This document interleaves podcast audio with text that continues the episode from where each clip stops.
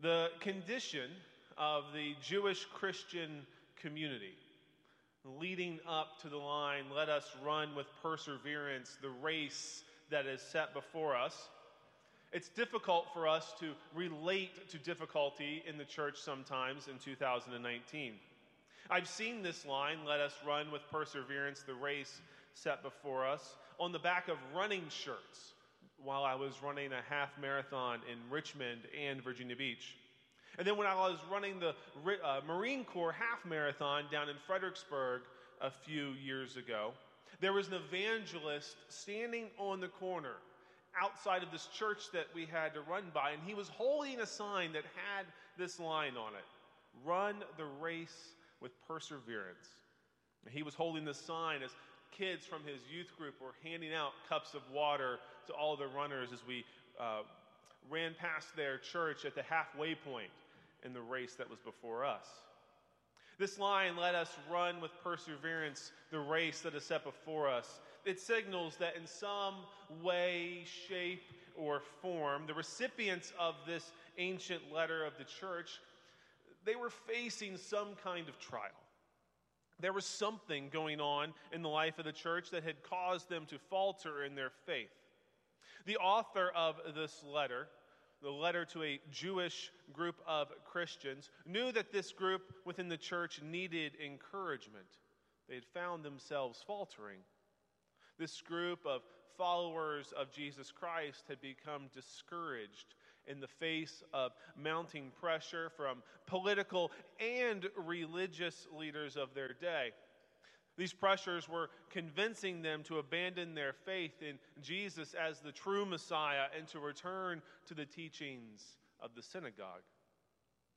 At the time that this letter was penned, there was not a clear dividing line between Jews and Christians who happened to be Jewish. The details of our newly formed faith had not been finalized through church doctrine and church councils. And so these Jewish Christians found themselves meeting in the synagogues to pray for one another. And because of their faith in Christ, these Jewish Christians, once part of a mainstream religious group, now found themselves excluded from the mainstream and facing mounting pressure from the religious establishment to abandon their new faith. This is a time when the synagogue was the hub of both religious and political activity in the community. In a community where your religious identity decided whether or not you were in the in crowd, because going against the grain at this time not only created pressure for you to uh, abandon your faith, but if you chose not to abandon this new faith, you could become ostracized and excluded by people you once considered to be close family members and friends. The idea of being ostracized and excluded from the community, excluded from your family and your friends because of your faith in Jesus Christ, it's a concept that in 2019, especially in the West, we have difficulty understanding. I mean, let's be honest. When was the last time you were ostracized or you were persecuted or you were pressured to abandon the faith that you had in Jesus Christ? I mean, I cannot think of a single time in my life when that has been the case. But for the recipients of this letter, pressure and persecution was part of their new normal. And because of this pressure and persecution, their faith was beginning to wane. To reassure the recipients of the letter, this author goes back in time to tell the stories of Israel's history that the Hebrew church, these Jewish Christians, would have known well. To recount the faithfulness of those who had gone before them, citing the heroes of the Hebrew Bible who did not have the easiest path set before them, and yet, by the grace of God, they persevered.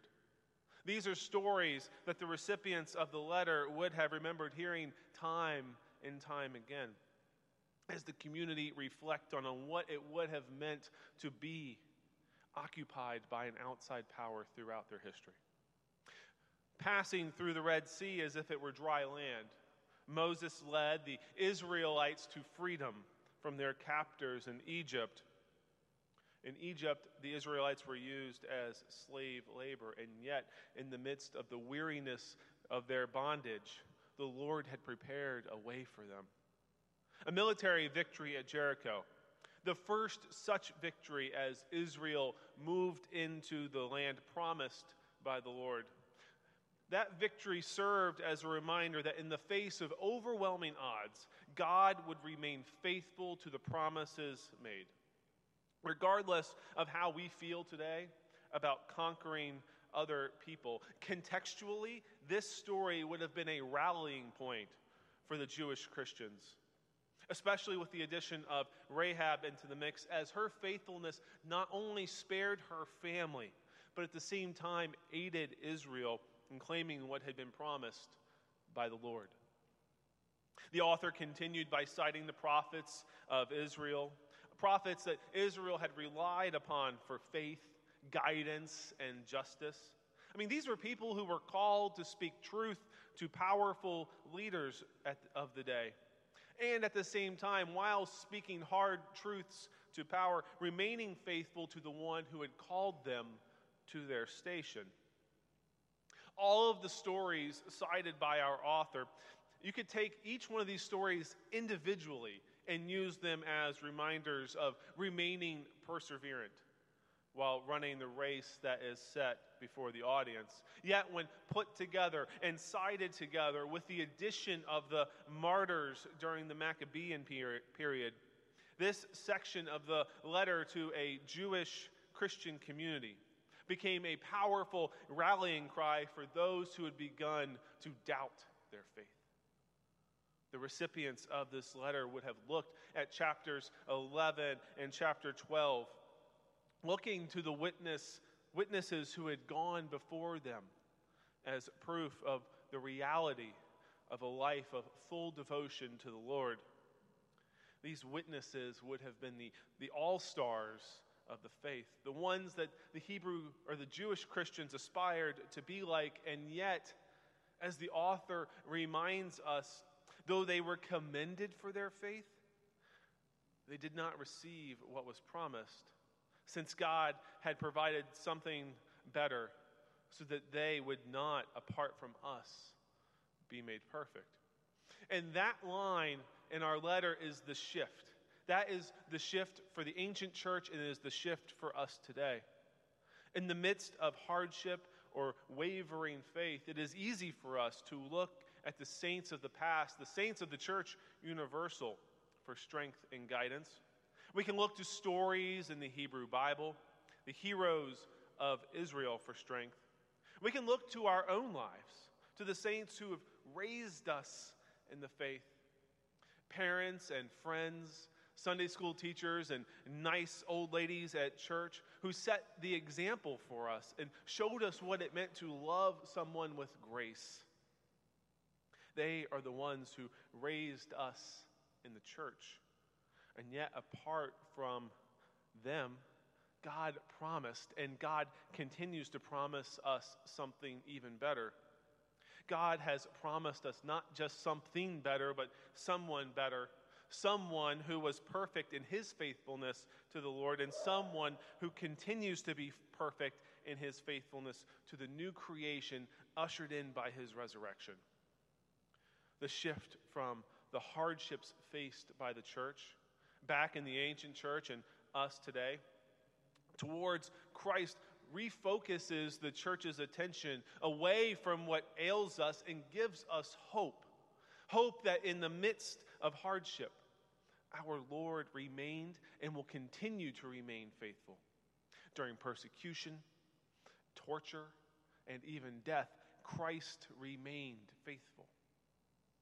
Whatever may come the way of the church, we know that the faithfulness we exhibit is grounded in the faithfulness of Jesus Christ. Without relying on the faithfulness of Christ to the point of death, The church then and the church today has little to stand on. I mean, simply put, because God is faithful, because of God's faithfulness in Christ, we are assured that we may live more faithful lives. We do not have to live in fear of weariness or hardship. We don't have to live in fear of what ifs. We don't have to live as though we are trying to do this on our own. Each person listed by the author of this letter, each person listed from the Hebrew Bible, they weren't exactly picture perfect people or events that I think God might use to prove a point. I mean, after all, before leading Israel to freedom through the Red Sea, Moses killed a guy. The Battle of Jericho, yes, gave a new home to Israel, but because of the Battle of Jericho, another group of people was displaced. God used Rahab, who is listed in the Hebrew Bible as a prostitute. David, the great king of Israel, had a man sent to the front lines of battle and killed so that David could then take this man's wife as his own. But then we read throughout the Psalms, many of which are attributed to David. We read of weariness and difficulty in keeping one's faith, and yet how God continued to be faithful to the psalmist. But throughout our imperfections, throughout our own weariness, throughout the weariness that the saints experienced and the saints continue to experience today, the endurance of Jesus in this journey, we all find our, we find for ourselves endurance that is sufficient for our own weariness. Christ is the perfecter of our faith not our individual, I want to have a personal relationship with Jesus Christ, but rather the faith that we cling to as a family, as a community, the faith of the saints today and the faith of the saints who have gone before us. Christ's faithfulness protect, perfected the faith that we claim. And it is Christ's faithfulness and Christ's perfection that remains sufficient for us today when our faith wavers. Not only are we the beneficiaries of a great cloud of witnesses, of Lori and Mrs. Frank from Sunday school class, but we are the beneficiaries of God's faithfulness. Yes, through those saints of the past and also through Jesus Christ our Lord. Thanks be to God. Amen.